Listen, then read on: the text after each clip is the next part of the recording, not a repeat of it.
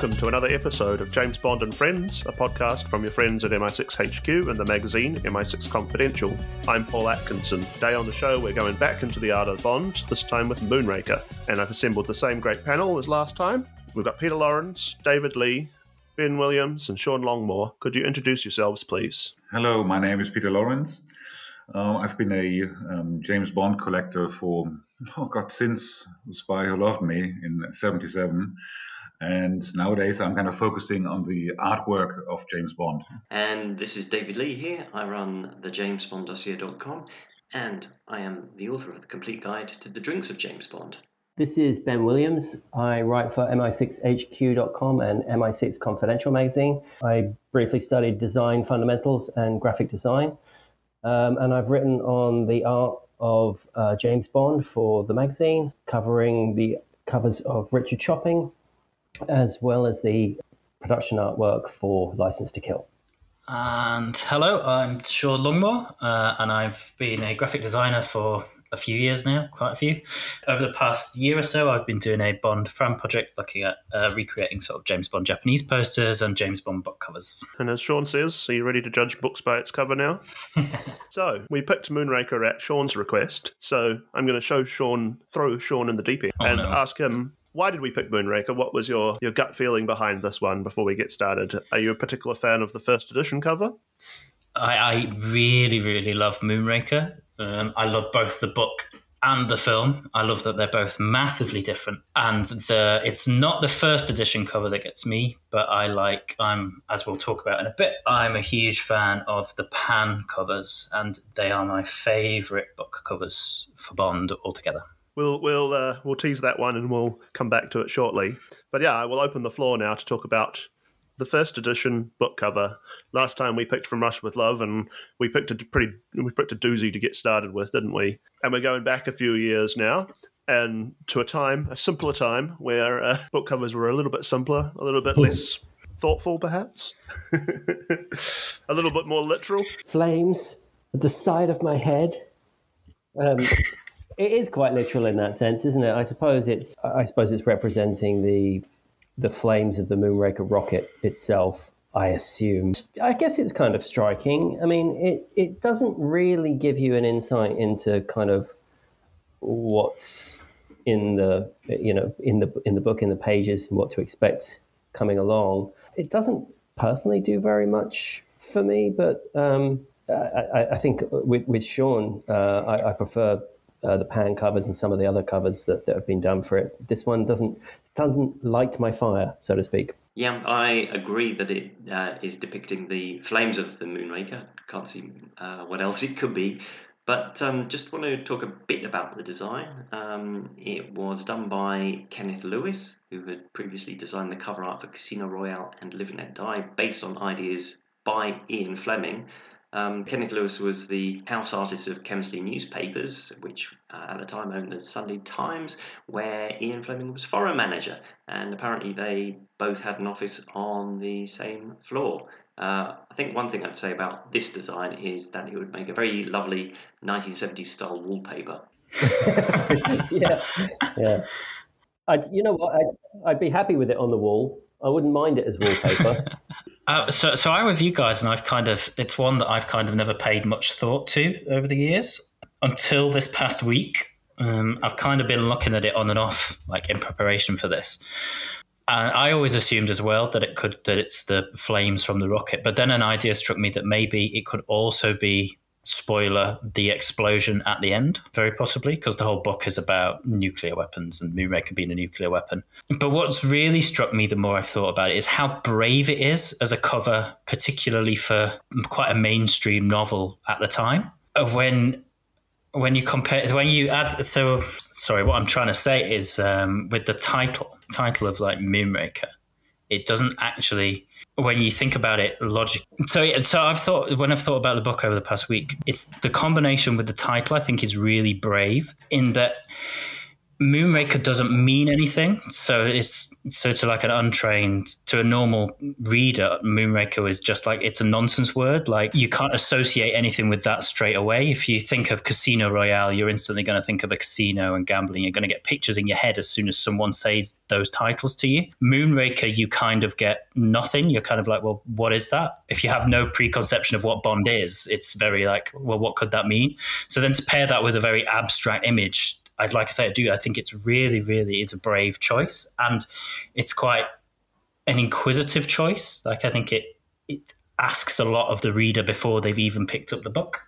I don't. I mean, I agree. It doesn't give anything away, but the the the word, the title, Moonraker, does have for me. I guess it's a it's kind of reach. It's it's kind of um, overreaching in a sense you know, it's, it's having these these these kind of aspirations which you know aren't always fulfilled because of because reaching too far, perhaps. Um, that's that's the kind of feeling that I get from that title, and I think that because of the content of the novel and and the the villain's plan um, of kind of you know maybe reaching too far, it it does connect for me in that sense.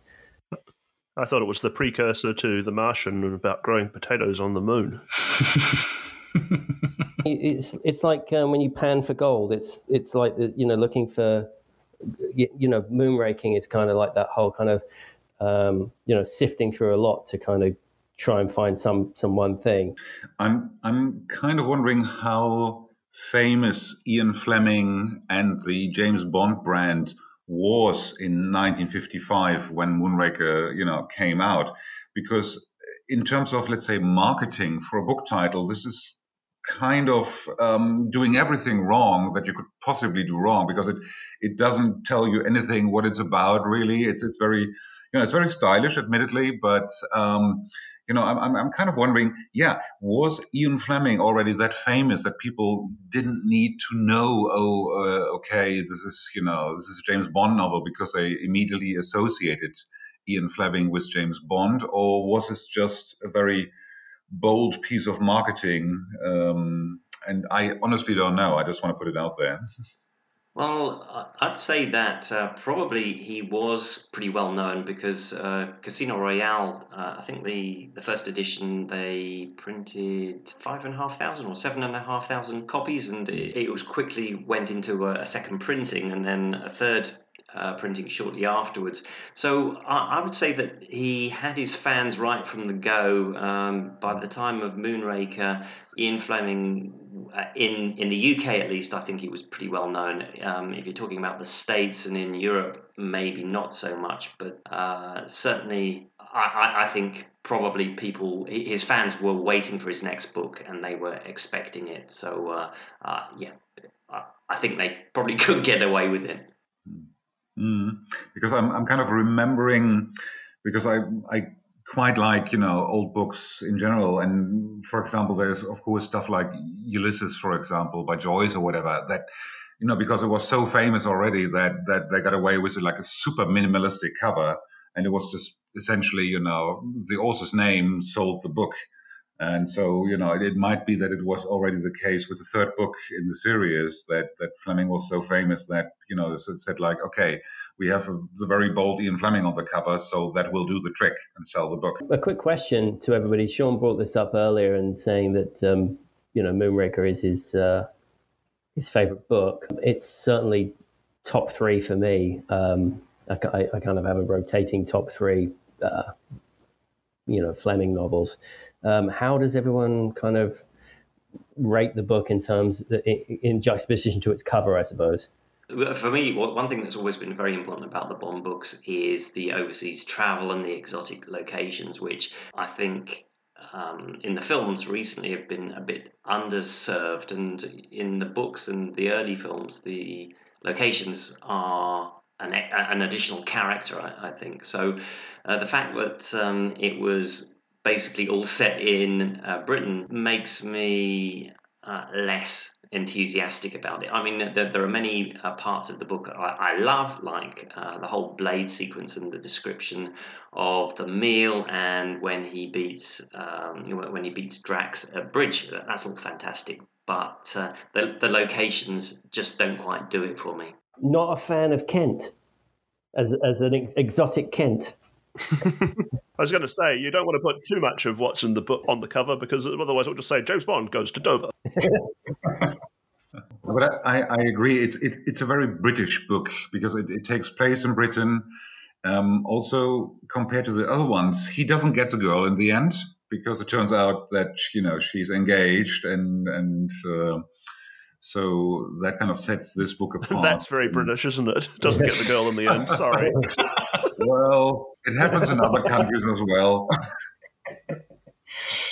but it's, it's kind of very it's condensed it's, it's kind of very because it's, it's almost like in, almost like a theater play because you got you know essentially two or three main settings and uh, yeah the whole you know exotic location thing is, is missing but that's also kind of why i like it because it's it's kind of more domestic very tight. I'm with you on that. It's one of the reasons that I do like it so much. That it's one of my favorites is because that travel stuff's not there. Not that I don't enjoy it, but I think it gives Fleming a bit more freedom in this one to, to focus on characters and story. Um, I think when he's writing his travel stuff, sometimes he does get distracted and you, you get his opinions on other places and he's writing about the world, which is wonderful.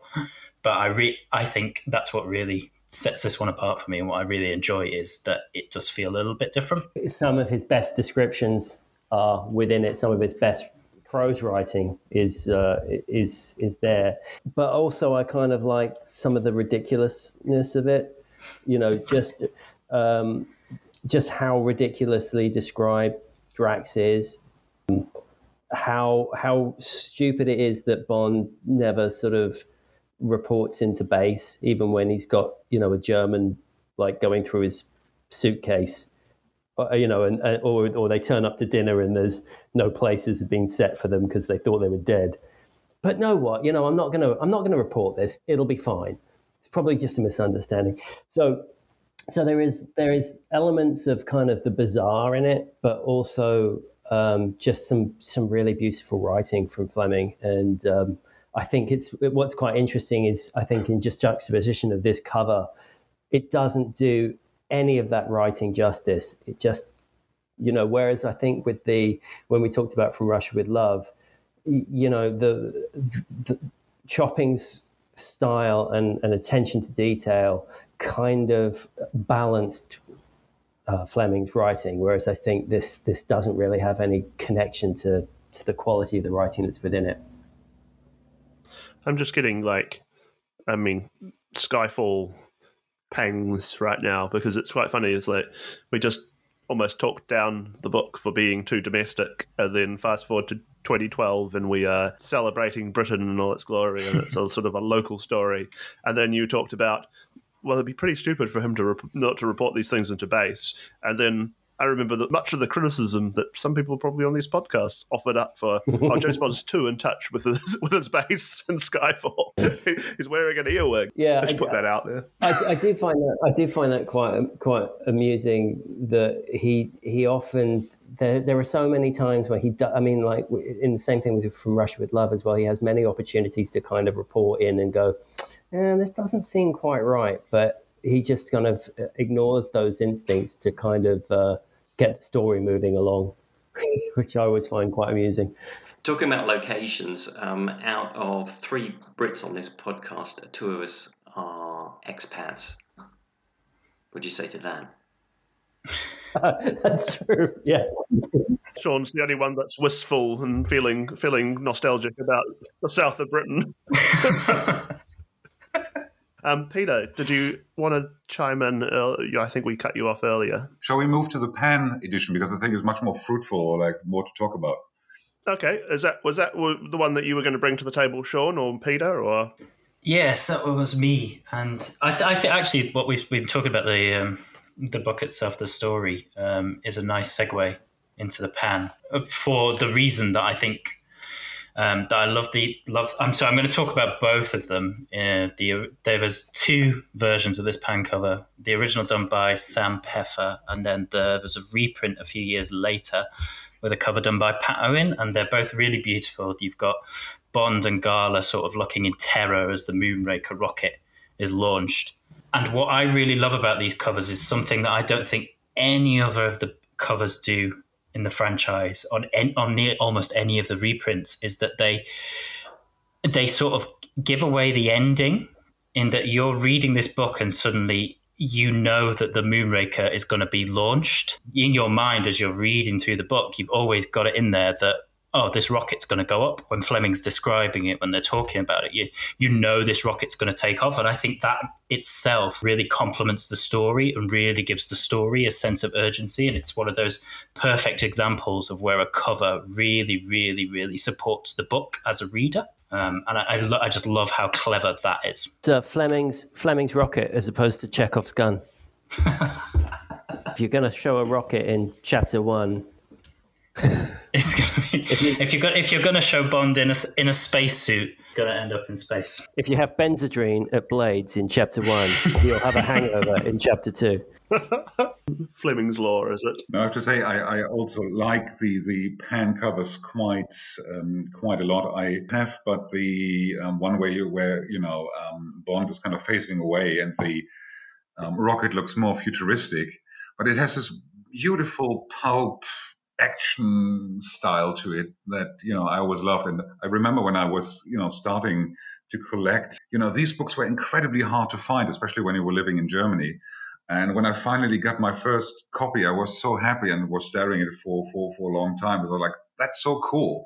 Yeah, I'm, I, yeah, I'm with you there that I prefer the reprint one. It is absolutely gorgeous, and you've got all the wind sort of wisping past Bond and Gala as they're looking on. And I think the what's re- the sort of updated rocket is really interesting in that in the original it kind of looks like um, is it the V1 or the V2 then on the on the reprint they've sort of updated it. And at, at, first I always used to think oh well that doesn't look like a missile. It looks more like a rocket. But then in preparation for this I went back and I looked at intercontinental ballistic missiles from that period and they actually do look really similar. What are the dates on those books Ooh, let me tell you, I've got, I'm, hold, I'm holding a copy of both here. Um, so the original was 1959, and the reprint was uh, well, the one I've got is 1962 so it'll be somewhere in that period. I've got a I've got a one copy here in my hand, which is a seventh printing, 61. I guess you, you need kind of all the different printings to know where the switchover happened. It's kind of interesting because the first pan cover, you know, the rocket is very much as Fleming describes it in the book, which you know ICBMs in those days were pretty much limited to in the certainly in the public consciousness the the V two rockets from the Second World War, and so I think you know that's one thing to sort of remember when you're reading uh, Moonraker was that you know the the idea of a, a intercontinental um, ballistic missile, nuclear one anyway, was a relatively ahead of its time concept. So it was quite it was quite sort of space age and new at the time. So quite interesting, as you say, Sean, when you get around to you know the the reprint, uh, the the second cover, and and and it is much more as the you know in in line with those kind of the the missiles that you kind of see from that the the, the early '60s. I also particularly like the fact that you, you don't see Bond's face in, in that cover. You know, I like the idea that you kind of get an idea of what he looks like, but you know, you can kind of create your own uh, idea of, of, of his face. Well, that's quite um, from Ian Fleming actually, because he's quite anonymous in the in mm. the books. With with Fay Dalton's work as well, you know, this idea that you kind of get a, you know, that he's, you know, that he's white and male and dark haired, you know, to be able to kind of impose your own kind of physical description, you know, have a have a an image of him in your own mind's eyes uh, is, I think, is is sort of better in some ways than, mm-hmm. you know, being overtly told. I haven't looked at these two covers side by side before, and thing that jumped out at me is sort of the perspective or the placement of the rocket in the original cover, which is sort of skewed and not. It looks like James Bond and Gala Brand are not in the same picture, not in the same universe as that rocket. It does look like somebody has badly photoshopped it on at the end, but in the in the reprint, they're all much more proportional. You can see the wind and the and the well, you know, the, the probably the smoke and the steam affecting the character. It feels much more complete in that sense because you can you can imagine it. So even though perhaps they've captured that, I think it was Sean was talking about the terror on their faces or what have you, right? Even though they've captured that sense of of the drama in the first cover, I think I just prefer the composition of the second because of it, the fact that it's all a little bit more connected and a little bit more sort of real to me. It, it feels more like a, a direct scene from the novel before you've even picked it up. We can't talk about these particular pan covers without quickly talking about Sean's wonderful Nightfire cover that um, is, is a nod to to these, um, which I think is fantastic. By the way, Sean. Oh, thank you. Yeah, this one, this I've like I say, I've always had this one in the back of my mind when when I started that project. Um, I've always been in love with this one, and, and Nightfire for me is, oh, I've always maintained that it's the closest adaptation we've had to the Moonraker novel. Um, so it just seemed like a really natural sort of thing to do. Um, I, I didn't quite capture that perspective quite in the same way they have. And uh, while we're on your covers, Sean, I've I bullied you in the past about spoilers on the covers, but now I see where you get it from. That's it. I'm, I'm, all for I'm all for spoilers. Spoil everything. You know? I think I think the thing is though, you can't really have a you know a book or a game about you know a spaceship or a rocket and expect it to lie dormant for the entire. Like if you got to the end of Moonraker and it hadn't taken off or they hadn't detonated it, it would be pretty anticlimactic. So I think it's kind of the the expectation is already kind of front end loaded there, so to speak. It, it it sort of sets up a thing of what else would would could they have done at the time. I, I it's it's easily, I suppose, the strongest part of of the novel visually. Yeah, I mean that, or just you know, uh, going for a stroll along the beach, mm-hmm. you know, or swimming in your in your underpants. Actually, there was there was a pan version before this, wasn't there? Where they so they're just sort of stood looking at the missile in its silo. Uh, yeah, I think to, to, to, to me, Sean, that is that that, and I put it into our, our group chat earlier. The Fleming's description of the the rocket when Bond first sees it, um, I think is some of his best writing, and you know, it's whenever I think of Moonraker, I don't think of the if it taking off or that whole last piece of action. I think about that moment when they're in the, you know, they're in the actual silo itself. We're not the kind of podcast that does a dramatic reading, are we? Uh, I, can, I can do a dramatic reading no, if you wish. No, it's fine, I think.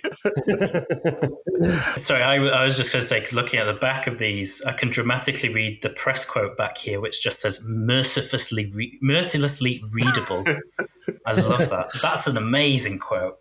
It doesn't bear thinking too much about. It doesn't even make any sense, but it's amazing. it, it would sell a bunch of books, but yeah. Peter, what are your impressions of the the two pan covers that we've brought to the, the Sean's brought to the table? What I just realized is, of course, we talk about the two pan covers, but this is actually the second and third edition because the very first um, paperback version of Moonraker um, from, I believe, it's actually from even from 55 or 56 actually does show has a lot of similarity um, in the design to the Folio Society illustration um, that Fay Dalton uh, uh, did, because you see kind of this um, uh, um, silo, rocket silo, Bond and Gala escaping. And that's kind of the entirely different approach to, to the other two. So there are like three variations, and I completely forgot about it. I wanted to bring that up. Do you guys know which version I'm talking about? Silence as we all frantically Google. Yes, I do. Uh, I, have seen it. Um, yeah, I'm, I'm, familiar with it, and I actually really like it. And for some reason, when when we were doing the research for this, uh, I, I, any any cover that has the silo in it seems to seems to tick all the boxes for me. So um, uh, yeah, I, I'm I'm a big fan of that one. Yeah, I'm, I'm just looking now. It's, so it's, it's, actually the very first paperback edition was um, from um, 65, from 56. Germans are the only ones who switch, you know, put the second uh, uh, number first, um, which is very confusing. Um, but but that's actually the, the, true first edition, and it, it it also has a lot of action because kind of the two main characters are running, are trying. It looks like they're trying to escape from this rocket thing. I'm kind of find it very interesting that Pan actually, in a short period of time, um, did three covers. I have no idea why. Well, maybe they were trying to appeal to early collectors of the Bond books. well, it, it, worked quite well with me, I have to say. if you don't mind, I'd like to to to jump to to some of the the other books that we um, um, that we chose, and I'm happy to make the start because I I chose a a Colombian paperback edition of of Moonraker. In in, in Colombia, it's called um, Sabotage. And what I like about it, it's um, they use the character of Sean Connery as James Bond, but the illustration is clearly a reference to to the book. And I quite like this very odd combination of, you know, the, the filmic uh, uh, universe of James Bond mixing with the literary uh, one. And, and also it's kind of, it has this nice pulpy feel about it. And a big fat mm. 007 on the, on, on the cover. Although I don't quite remember, was Gala Brand a redhead?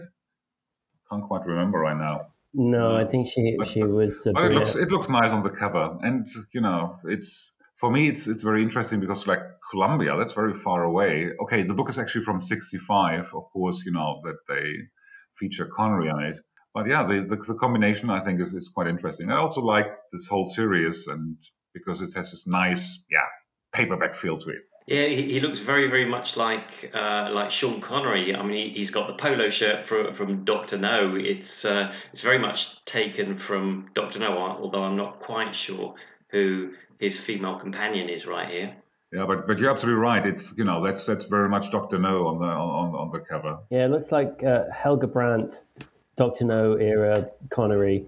Yeah, it's. A, I, I agree. I agree with you. It's an interesting. It's an interesting cover, um, Peter, and it's kind of. It's got nice that nice sort of pulpy feel to it, but um, I don't think it. Uh, don't think it's as punchy as the the pan covers, personally. Oh no, um, I, I completely agree. And what I just realized, actually looking at the cover, they cut the most important bit off because you can see, you know, the two characters, you know, looking at something, but you actually need to turn around the, the book on its, you know, on, on the look at the back to see that actually that there's a rocket. Mm. Actually, you know, coming to think of it, it's not a brilliant cover. you carry on the great tradition, Peter, of bringing us something slightly dubious but interesting. Well, I've got dubious as well. Um, I've got a couple of um, covers for, for my pick. The first of them is a, a recent uh, vintage cover, yellow cover. It's got a Moonraker. It says Moonraker on the on the front, and it's got this uh, rocket. It's the Moonraker, looking very much like a V two. Very very simple, but uh, quite striking. So the other one I wanted to uh, talk about was the pan from the 1960s. It's this part of this um, still life photography. I, I, I hate them. Uh, they're awful, and uh, you know it, it's it's got some Bond stuff in it. It's got a, a cocktail shaker. It's got some cards which obviously relate to the story, but very weirdly, it's uh, got a salad in it as well. there is really something about that salad. It is really off-putting. it's so it's such a bizarre thing to throw in there, and when you when you put it in the in the the file, David, I was like, well, that's an interesting choice. I'm sure he'll have his reasons. I honestly didn't expect you to be like, I, I hate it. well, they're quite quite uninspired, and and it's you know okay, let's take a still. You know, sometimes a movie is still, sometimes some stock photo, like in the case of Moonraker of this kind of whitish car, and just chuck it on there. So I think it's it's it's lazy. That's how it feels for me to me. I think it. I think it gives away the fact that Bond has a salad at some point in the book, and I think you know you shouldn't ruin that for the readers by putting it on the cover. I'm sure it's better described than it's photographed. To be fair, just you've got a, you've got a book about uh, you know uh, an intercontinental nuclear ballistic missile, and you decide you've got a salad on the cover. It's pretty good.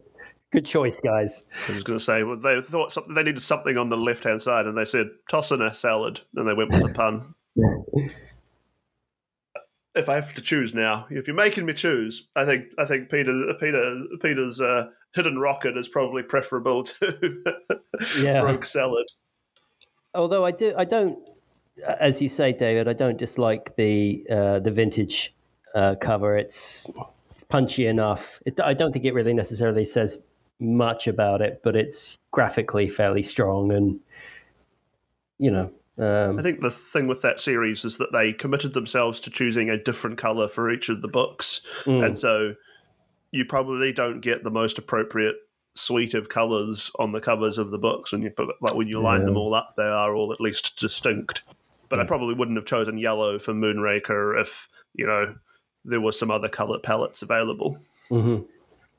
I don't know. I think that I think the green yellow kind of matches the salad, so I can see where they were coming from. The original cover. It's a nod to the salad, all right. Peter, did you have any views on uh, on the on the vintage se- selection? For, for me, I'm fairly neutral because they are kind of graphically okay, but I'm not blown away. So you know, it's I'm neutral on them. Are you the kind of person who would be lean who would lean towards that simplicity of cover, or are you a Sean and you like, like got to get all the detail in there? I kind of I like opulence and and I mean it, it depends. I mean, for a lot of things, I like you know very clear graphic design is is quite nice. When it comes to James Bond's, you know, that's for me that's kind of more the opulence, the exotic locations, the women, the guns, the martinis, and and and so yeah, I I do prefer you know if if there's something to see, Fair enough. I guess this is an opinion based podcast. just my opinion. What's really interesting for me is that they haven't put Ian Fleming on it. I assume the, the circle in the O is also supposed to be a, a moon, I guess. when there's not much to, to be said about the moon in Moonraker. That's really interesting because we went from the talking about the first edition cover where we said it's a pretty bold not to put something like a rocket on the first edition cover, and then you fast forward fifty years, sixty years, you get a cover that doesn't put the name of the author on, but everyone knows the name of the book because they've by now probably seen the film. Um, anyone who's seriously going to be buying this book, they you know what they leave off is has changed somewhat over the course of the over the course of the franchise. It's interesting because I think that so the, the first edition cover is abstract in its minimalism and it evokes a sort of abstract response. This feels, you know me, I'm not going to be the biggest fan of these ones, but it feels minimalist for the sake of being minimalist, but actually you've you've still got quite a detailed image of a rocket on there that's very clearly a rocket. So it's actually not very minimalist. minimalist but not abstract, right? Whereas the first cover was abstract and and I, minimalist. I, I, I, I, I always thought if, if something was minimal, minimal, it was trying to tell a story with like the least amount of elements, the least amount of obvious components. This is very literal in that it is a picture of a rocket. It's just very small. Okay. I thought maybe those two things could come undone. Those two definitions could come undone, perhaps, but maybe they are intrinsically woven together. The idea that something can't be can't be literal and minimalist, or it ought not be literal and minimalist. Anyway, we've just gone down a taxonomy rabbit hole. There's no salad on there, so I don't like it. Sean, you, you know, you, you, you, shouldn't uh, disparage somebody for the size of their rocket. really. Especially when it's about to fly through a, a, a circular hole. Yeah, yeah, that's a that's a very. Um, I mean, we haven't talked about that, but that that's clearly uh, that's clearly a, a, an illusion on there, isn't there? It's Uh, ironic, actually, that that's on the cover where Bond doesn't get the girl as well. We can Shall we move swiftly we on? move swiftly on. Sorry about that. Yeah, it's my go, and um, I, I have to say that um, I, I've mentioned it earlier. I'm, I'm very much into my, my rocket silos, and the one that I have chosen is actually the Croatian imprint by Algoritam, which was edited, translated, and art directed uh, by Vladimir Seva, uh, who is actually a very good friend of mine and uh, has stayed with me many times in the UK. But we actually became friends over this this particular cover uh, art that he did for Moonraker. Um, and he prior to this, he'd done a couple of other covers uh, for a couple of the other uh, Fleming books that he translated. It, this this is when we kind of became friends, and it, it's a shot of the model uh, Anna uh, Kuravasa, who's who's playing Gala Brand. They tried to find a model with the the same um, physical proportions, uh, shall we say, that was uh, as described by Fleming, and tried to take a scene from the book and which is what he's trying to do with all of his his Bond covers was to take a scene like an actual moment from the book that didn't focus on Bond, that was actually about the uh, the Bond women in the story. Th- this this moment of, of Gala looking up at the at the Moonraker, you don't actually see the the rocket. You see her sort of surrounded by the the missile, the, the the the polished steel of the missile silo, which I I think you know just kind of captures that moment of awe that uh, Fleming describes as, as, both Bond and Gala kind of look up at, at it. And uh, I think it's a nice little snapshot from from the novel. Um, there's a couple of nice things that he he did as well, which is like on the on the spine, which I don't think I put into the dropped into the uh, photo uh, chat, but was it has three gold bands on the spine. So if he's doing a you know a Fleming as opposed to say a John Gardner or something like that, it gets the three gold gold stripes of the Morland special, so to speak, and also the commander's rank, so that to show that it's it's the real deal. It's Fleming. But I also couldn't, uh, like like David, I couldn't pick just the one, and I just love Fay Dalton's work on the folio uh, editions, and particularly on on Moonraker. I think it's just fantastic. I love this. I love this um, this illustration that she's done it's not particularly you know action packed or dynamic, but again, it is that moment where Bond is seeing uh, the Moonraker for the first time, um, and uh, I, I, just um, I. I guess that's part of my silo love. I mean, it is the safest place to keep your missiles. yeah, I, I actually looked at, looked at buying a silo once, but that's that. Listen, that's for another time. Comments uh, reactions? Uh, sorry, I'm I'm I've, I'm look. I've got the Fay Dalton one in front of me here, and I'm just really distracted looking through the little illustrations now. Which you're right, they're all absolutely beautiful. I love that she's one of the few artists that has actually done a representation of Drax and his wonderfully hairy mustache that Fleming likes to talk about all the time. Um, and then there's also there's a lovely illustration towards the end. They're in the shower, but you can see Bond's bum. Very peachy. Yeah no, I, I quite like also I, I like the, the, the cover artwork because I, I actually I, I, think it's very dynamic because um, she shows a very interesting perspective, kind of you know looking into this um, silo. Also, what I quite like is that she captured the 50s feel very well because it, it, it doesn't look um, modern well, it does look modern and, and techy and stylish, mm. but at the same time, you know, you, you really get this kind of 50s old fashioned feel, you know, from old sci-fi movies where, where you saw rockets and everything. So I I very much like that that approach to um, you know to illustrate the the Moonraker novel think what strikes me about that Fay Dalton cover is that it's you, you're overwhelmed by how bright the light is and the reflections off the rocket and the rest of the space. It just feels like you walked into that that space pretty pretty clearly, and you're like a little bit gobsmacked to yourself by the whole the whole space. And it partly is you know when you walk into those large hangars, or I've never walked into a missile silo. Sorry, Ben. you can imagine the awe of the place, and one of the things that contributes to that is that sort of like those blaring lights. Yeah, sure she's, she's, caught that reflection of, of light on metal, um, mm. which I think is something that really kind of, you know, when, when you read uh, Fleming's description, I mean, it really just it, that's one of the things about it is just, it's just the the brightness of it and the and the way that the, the light is reflected off the off the polished steel of the of the Moonraker itself. It's a it's a beautiful piece of writing, and I think she's she's uh, kind of captured that that very very well. Yes, and it was it's nice that you brought to our attention the Croatian covers as well, because I remember us doing a story on on the production of those. And it was through that that. Uh, Yes, that's right. Yeah, I, I'd I'd sort of come across what, what Vladimir was, was was doing, and um, I was I was very lucky to be able to kind of you know do a bit do a bit more of a, an in depth kind of um, interview with him. I think I can't remember which issue of the, the magazine it was in, but we did a we did I think a, a good couple of pages on on these on these covers, and it was a it was a rewarding assignment. Have you had to pick uh, from all of the Croatian covers? Is this the one that strikes you the most. I was just sort of looking at some of the other ones. Some of the other ones are perhaps a little bit more contextual, like you get a bit more of the sense of the place. Yeah, this this is my favorite one. Um, unfortunately, uh, they. I mean, the, the, the concept was to obviously do do all of them. And I, I, think, unfortunately, it didn't. I think it got as far as From Russia with Love and then didn't go any further. But I don't actually think that From Russia with Love was ever actually, you know, uh, produced. But I do have some of the, uh, the, the, the, photos from those sessions. I don't know which one they would have, uh, you know, picked for the final cover, but I have to say that they, they were very good. Um, but as a as an official cover, uh, I think this is the best of of that that set.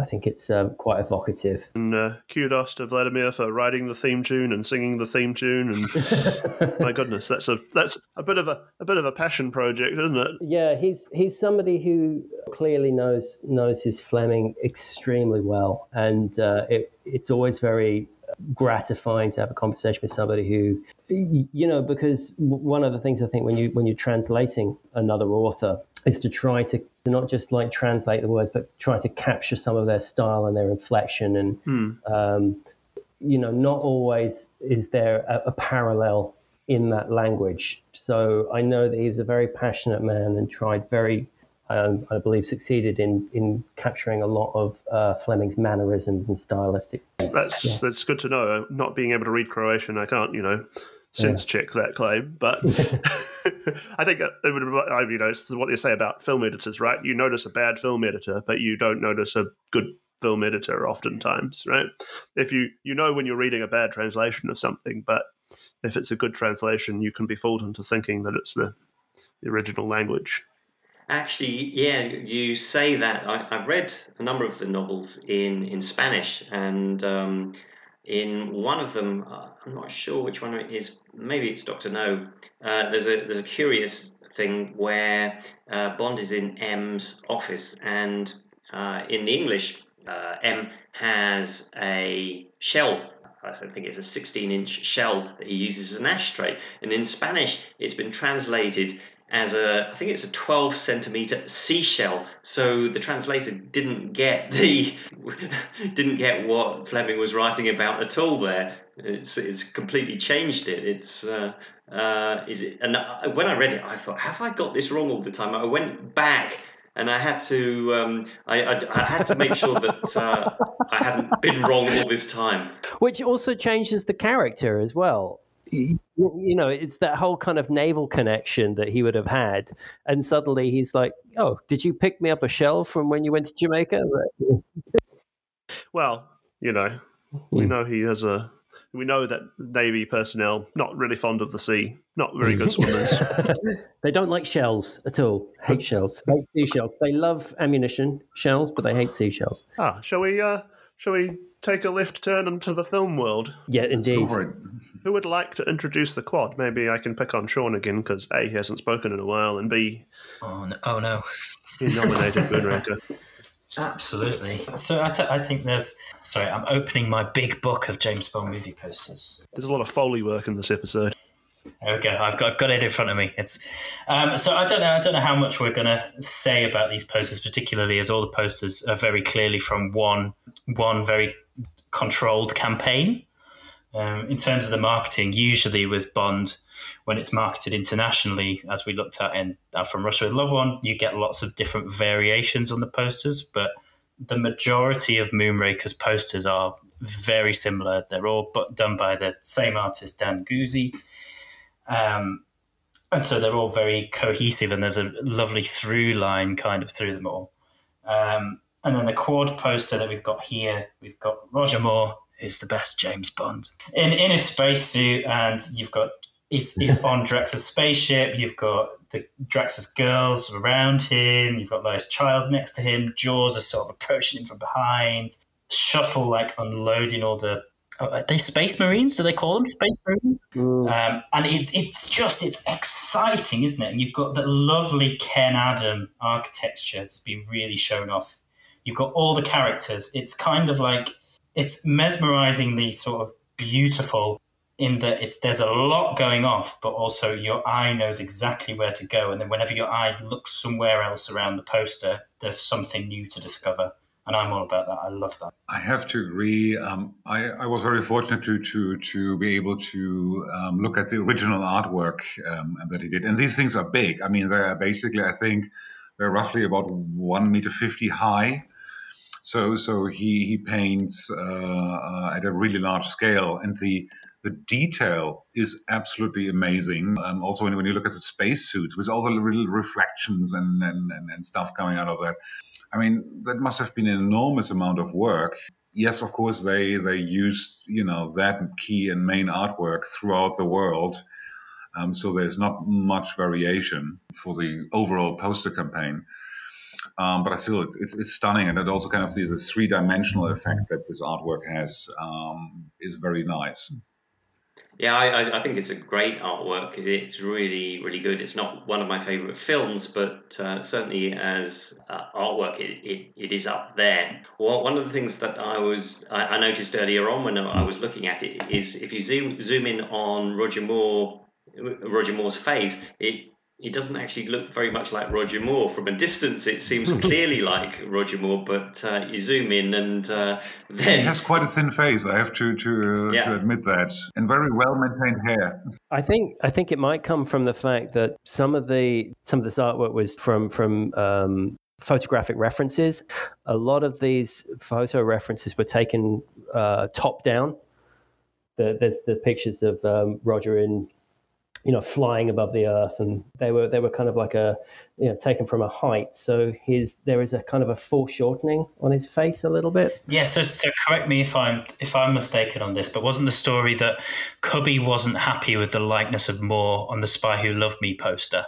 He said to the marketing agency, "We hold a photo shoot. You can have Roger for a day." And then he spent a day in the spacesuit smoking cigars, which can't have been great because that must have been really flammable. um, and then they took those images specifically to use on the posters. And i I, I yeah. suppose that would have been the first time that would have been done since majesties maybe? Maybe they did it for live and let die but i don't, I don't know if i've seen those pictures. So if you if you zoom if you zoom in on on this and look at the detail as david says on the, on the face it is almost as if he's kind of looking up. Like if if he was you know so i'm not not describing that very well but his his head doesn't belong in that that body it's taken from a, a pose that's taken above as he's looking upward, if that makes and sense. They, they, they, took one specifically at that angle, didn't they? For the that was for the advanced American one sheet, I want to say, where he's floating up, but then it appears on lots of different things. Yeah. I've got some of the reference photos that actually the, the studio shot where they where I assume the photographer had to climb on a ladder and you know and, and yeah. shoot Roger from from uh, uh from the top and then Deguzy actually accentuated or, or, or uh, the whole forced perspective in the in the teaser, you know, yeah. where it's floating above the earth. And I, I, I, clearly remember in, in, in, you know, after I've watched, you know, when I was 10 years old, uh, Spy Loved Me, and then, you know, I was kind of really looking forward to the next one. And I saw this teaser poster of, of, you know, James Bond in space. And I was like, oh, cool. And it didn't even bother me that he wasn't wearing a helmet. I mean, in hindsight, it's kind of how well do you survive in space without a, a helmet? But it just looked cool, and that was good enough. If you're James me. Bond, one of the things I like about this as well is that because we're in a zero gravity environment in this you know as the as the viewer of this poster we don't have a flat floor that we are on as the viewer of this poster we are in zero g ourselves and we are floating as we are looking at this, if that makes sense, because we are not on the we are not on the ground. That the background is tilted and shifted away. It doesn't, you know, you're not anchored as you are in a lot of uh, a lot of posters. I think it kind of draws you in more because of that, because you kind of feel like you're a part of this floating environment, which I really like. I like the composition, but I'm going to be a nitpick for a little while some of the other details we were you were talking about zooming in, and as we were zooming yeah. in, Ben, I noticed that he has a Union Jack on his shoulder and J Bond 007 yes. on his breast. not, not. no point in the story does he wear a British space uniform. No, well, he doesn't even use that that uniform either. That's the American uh, Space Marine uniform, isn't it? And he never he never wears that. If we're gonna if we're gonna nitpick as well, I would say that it's really strange that you know you've got this body of text, and then Richard Kiel is kind of shoved in into the into the main body of the kind of it's sort of it's it's sort of like they you know it's interesting how Lois Chiles isn't Lois Chiles as it's Michael Lonsdale as Drax and Richard Kiel as Jaws. but no one else is kind of you know they don't have to have that that on there. And I know that Richard Kiel's return as Jaws was a you know a big selling point to it, but it does seem very strange that you know they didn't need to they didn't need to put you know they could have made it so all of the all of the uh, credits were in that little one block at the bottom, which was it was clearly designed for. It is interesting how that Jaws is, is far more um, front and center as a threat in this than Drax is.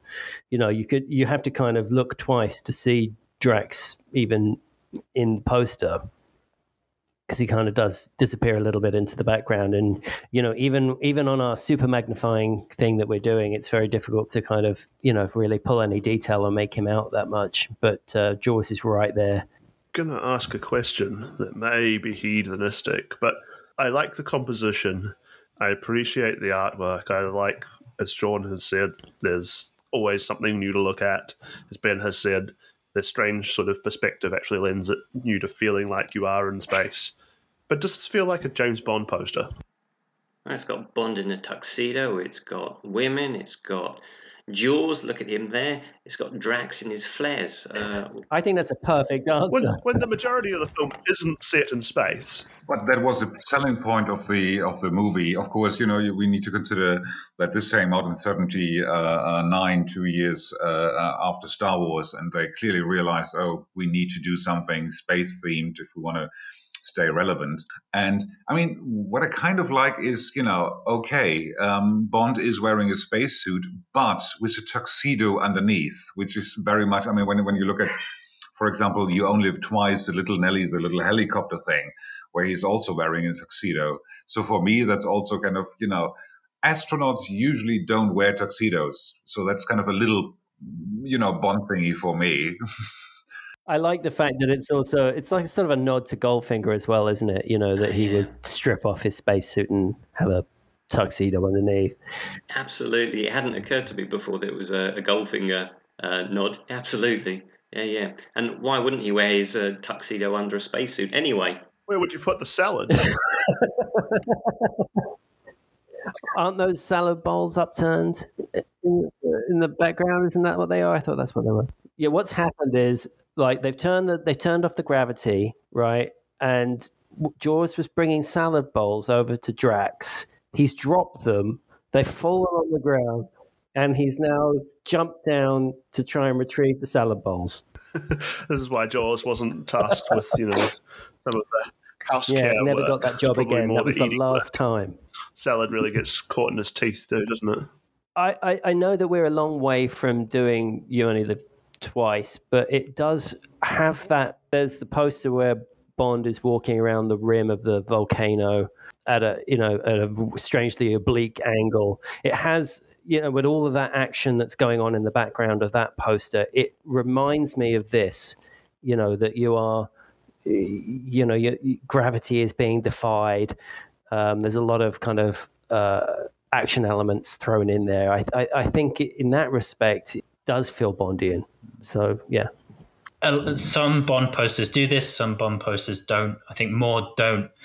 Um, in that it sort of compiles all the action and all these different action elements into one scene and it's one very clear image. It's not a compilation. It's not a mashup. It's not like so when you look at then the For Your Eyes Only poster that came out afterwards, you get little bits and snippets of action, but they're obviously all different scenes. This is one piece, and you get that with You Live Twice. Um, the Majesty's poster where Bond and Tracy are skiing, um, and so there's there's there's a few that do that, and I think that is a very Bondian kind of style thing. A lot of movie posters over the decades do tend to lean towards that compilation sort of style. That's probably a good cue to uh, transition to Ben's pick oh. for the posters because it's the I think just glancing at what we've collected together, that's that's perhaps most similar to the UK quad in terms of composition and yeah. So this is just the, the the Italian poster, and it isn't substantially different in that it uses pretty much the exact same artwork. Um, it's just that it takes the uh, the text and the credits out. It uses there's a there's a um, a line of blue underneath the, the artwork. Roger Moore's name is on, and then there's a contrasting kind of the, the name Moonraker itself is in a kind of a what color would we call that? You know, sort of a magenta. Yeah, it's, it's sort of yeah, it's not quite. It's it's got almost a, a, rosy quality to it, like you know, like a, a softer faded red, and it's quite it's quite. When we talked last week about how, you know, the red of spy movies is often this kind of blood red. This is this is very different, and I, I quite like the, um, the the two colors side by side, and the fact that you know the credits are, uh, are sort of nicely separated out. And coming back to what Sean said about. Um, you know, highlighting Ken Adams' set as well.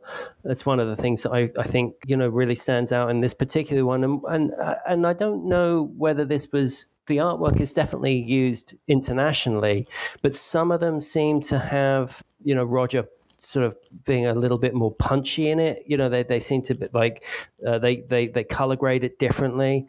Um, some of them he appeared he, he, sort of like because of the silver of his spacesuit he sort of blends a little back into the background whereas this i think um, because of the because of the way that the the colors have been done on it he stands out more. And i just think it's a nice composition. Yeah, i think it's, it's, it's kind of my my role now to throw in the really ugly poster. So uh, uh, when I when I prepared for this, I kind of looked through all the you know different countries and different posters, and of course there's a very special poster from Brazil, um, usually, they're not really. There are no posters from Brazil, but they made an exception for for Moonraker because it was shot there and created their own one sheet poster, which is different. They, um, it's, it's, I, I, can't, in, in all honesty, say that is a nice poster. It's butt ugly, in my opinion, but it is something different. And I mean, I don't know, you know, what have they done with the space station? I mean, this is, seems like somebody hastily thrown something together it looks more like a comic book, but at least it's it's the, the, the one the one poster that I know of that actually uses a different artwork uh, um, to to all the other ones. Yeah, he, he's definitely looking a bit shifty there on this. So he looks even less like Roger Moore than in the quad poster. Doesn't it happy, doesn't he? he? He looks like like one of these puppets, you know, these you know whatever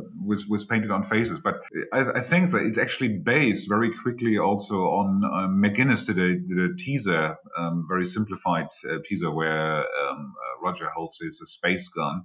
But yeah, I think I picked this one purely for the reason that it is different to the other ones. Apart from that, there's not much you can say about it than whoa.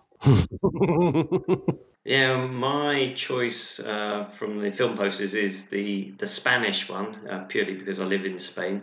Um, and it's it's just uh, Roger Moore in his spacesuit with everything else stripped out, and the it's slightly different in that he's he appears to be standing on the Earth. I quite like that though, the way that he's sort of standing on the Earth.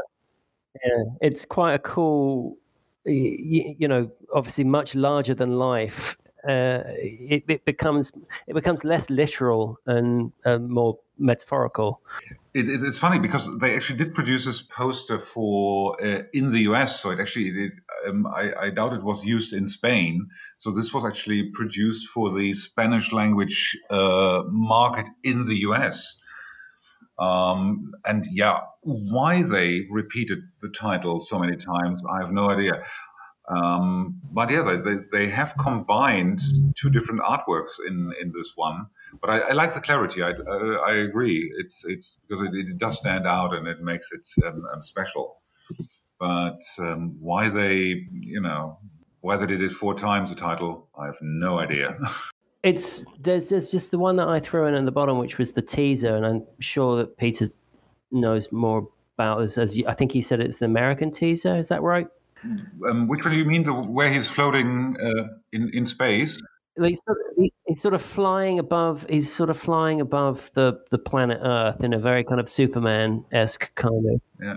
Yeah. yeah, that, that was actually the, the teaser poster that uh, um, yeah. that was the first artwork to be released uh, um, for the movie. Probably one other thing that I'd like to mention with the the Spanish poster, which also uses the space station main artwork, but they have put a um, they colored the the dress of Holly Goodhead in in you know pink, reddish pink, purple something, and I always ask myself, why on earth would you do that? Because it, it looks so out of place and so odd. Um, and it, it, you know, in, in, the old, you know, in, in the 60s, some of the Bond posters were deemed to be too risky for the Spanish market, so they kind of covered up, you know, the bikinis or made them into dresses. But here, you know, she's showing a lot of leg and everything.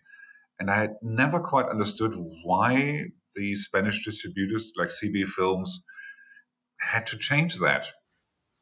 I don't. I wonder, I wonder if it's to if it's an obvious to sort of um, pull her apart from Drax's girls, perhaps um, to obviously sort of pinpoint that this is the main star. This is James Bond's love interest. Um, I suppose the color pink is a very stereotypical way of doing that. Um, what's interesting about that image, though, is that that um, I found I have a German copy of John Gardner's Scorpius, and that same image is used as a reference for the cover of that. The, the whole those whole series of books take sort of little elements from all the posters. And I I found it really interesting that they specifically pick Holly in pink as a representation for their female character on the front of that cover. Um, sorry, Paul, you were going to ask me a question before. I was gonna I was gonna just bring you into the conversation a little bit and ask you maybe to talk about your selection because that yes. is I don't know what country it's from. It's a, it's labeled as the teaser poster, but it's the also a US teaser poster, and also by Goozee. It, it's also by Goozee. The one um, that I'm looking in my book here, the one I don't know if it's just the text that differentiates it is specifically labeled as US. Um, but for people listening at home, this is the one where Bond is surrounded by Drax's girls. He's actually outside the spaceship, and they're all sort of flying up with him. And I, I think it's just a really interesting image.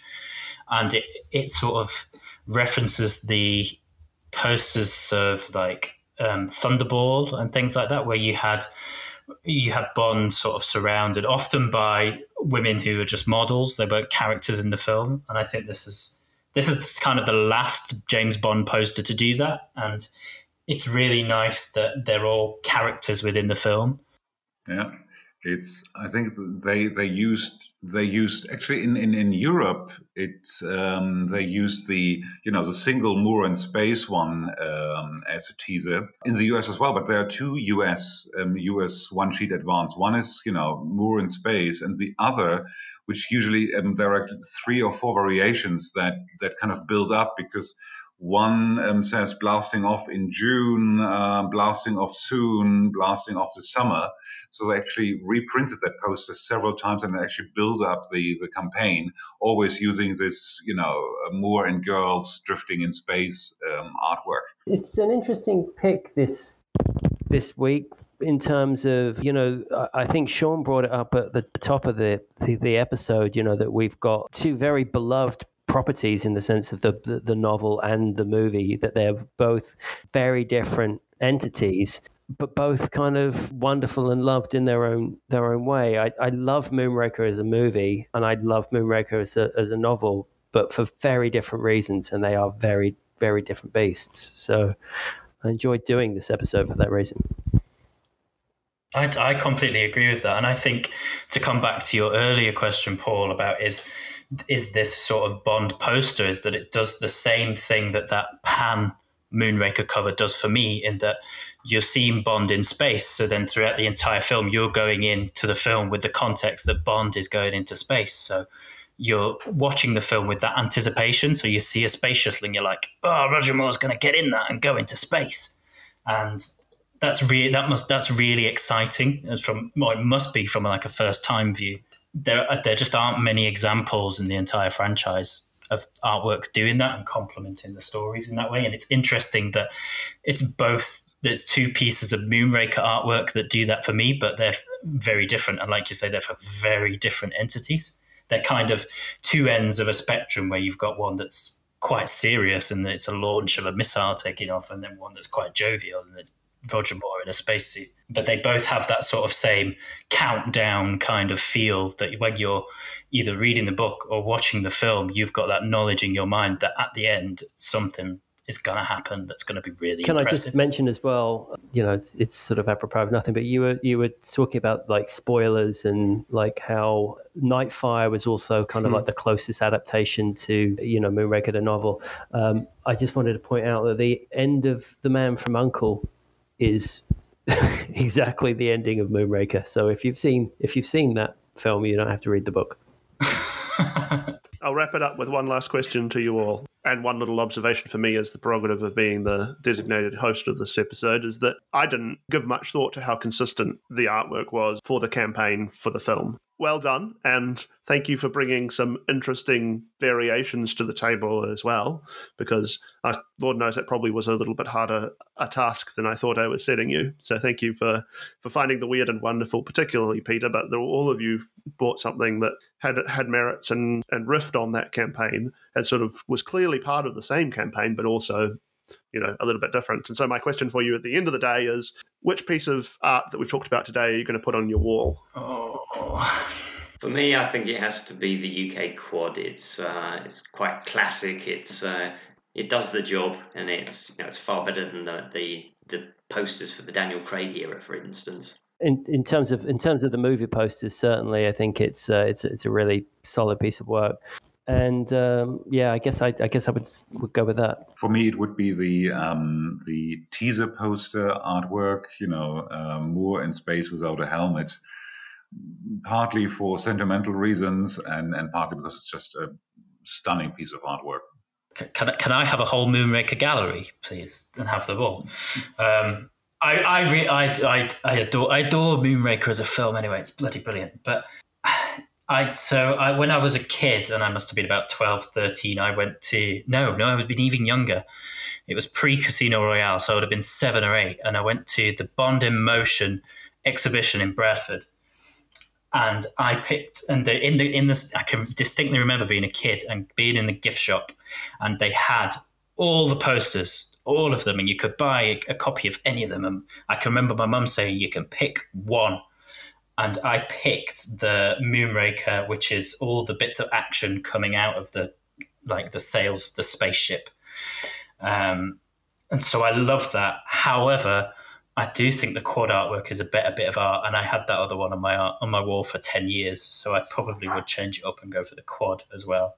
But I think they're all brilliant, and I did um, a few months ago. I did a, a tribute Japanese Moonraker poster, and I pulled my hair out as I was making it to try and make it different and to try and create something else. And the more I did it, the more I thought I'm just reinventing the wheel here, and there is I don't think there is any other or better way to do a poster for Moonraker than what Dan Goozee did with this Yeah, campaign. that's high praise.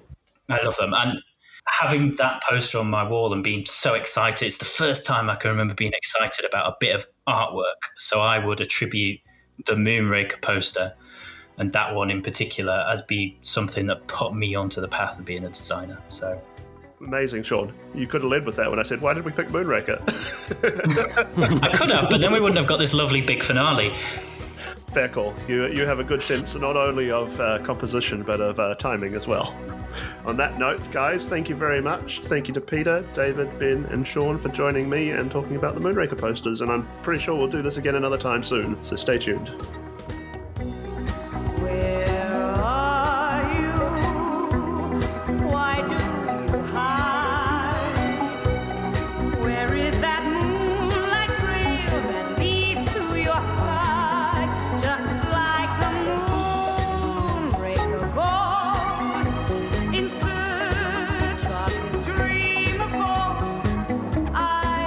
They, they- yeah, they're very. Uh, in my opinion, they are very, very flat. There's no salad involved. Um, feel your smile in a thousand dreams. Felt your touch, and it all. I feel like there's a crisp bun to be made here, but I'm not quite sure how to get it out.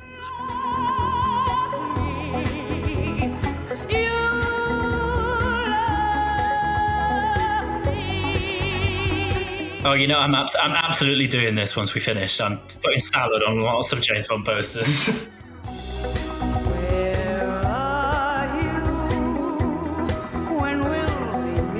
I think that you can play that that Simpsons uh, Simpsons song. You don't make friends with salad. You can play that on the outro. You don't win friends with salad. You don't win friends with salad. You don't win friends with salad. You don't win friends with salad. You don't win friends with salad. I didn't mean to take sides. I just got caught up in the rhythm.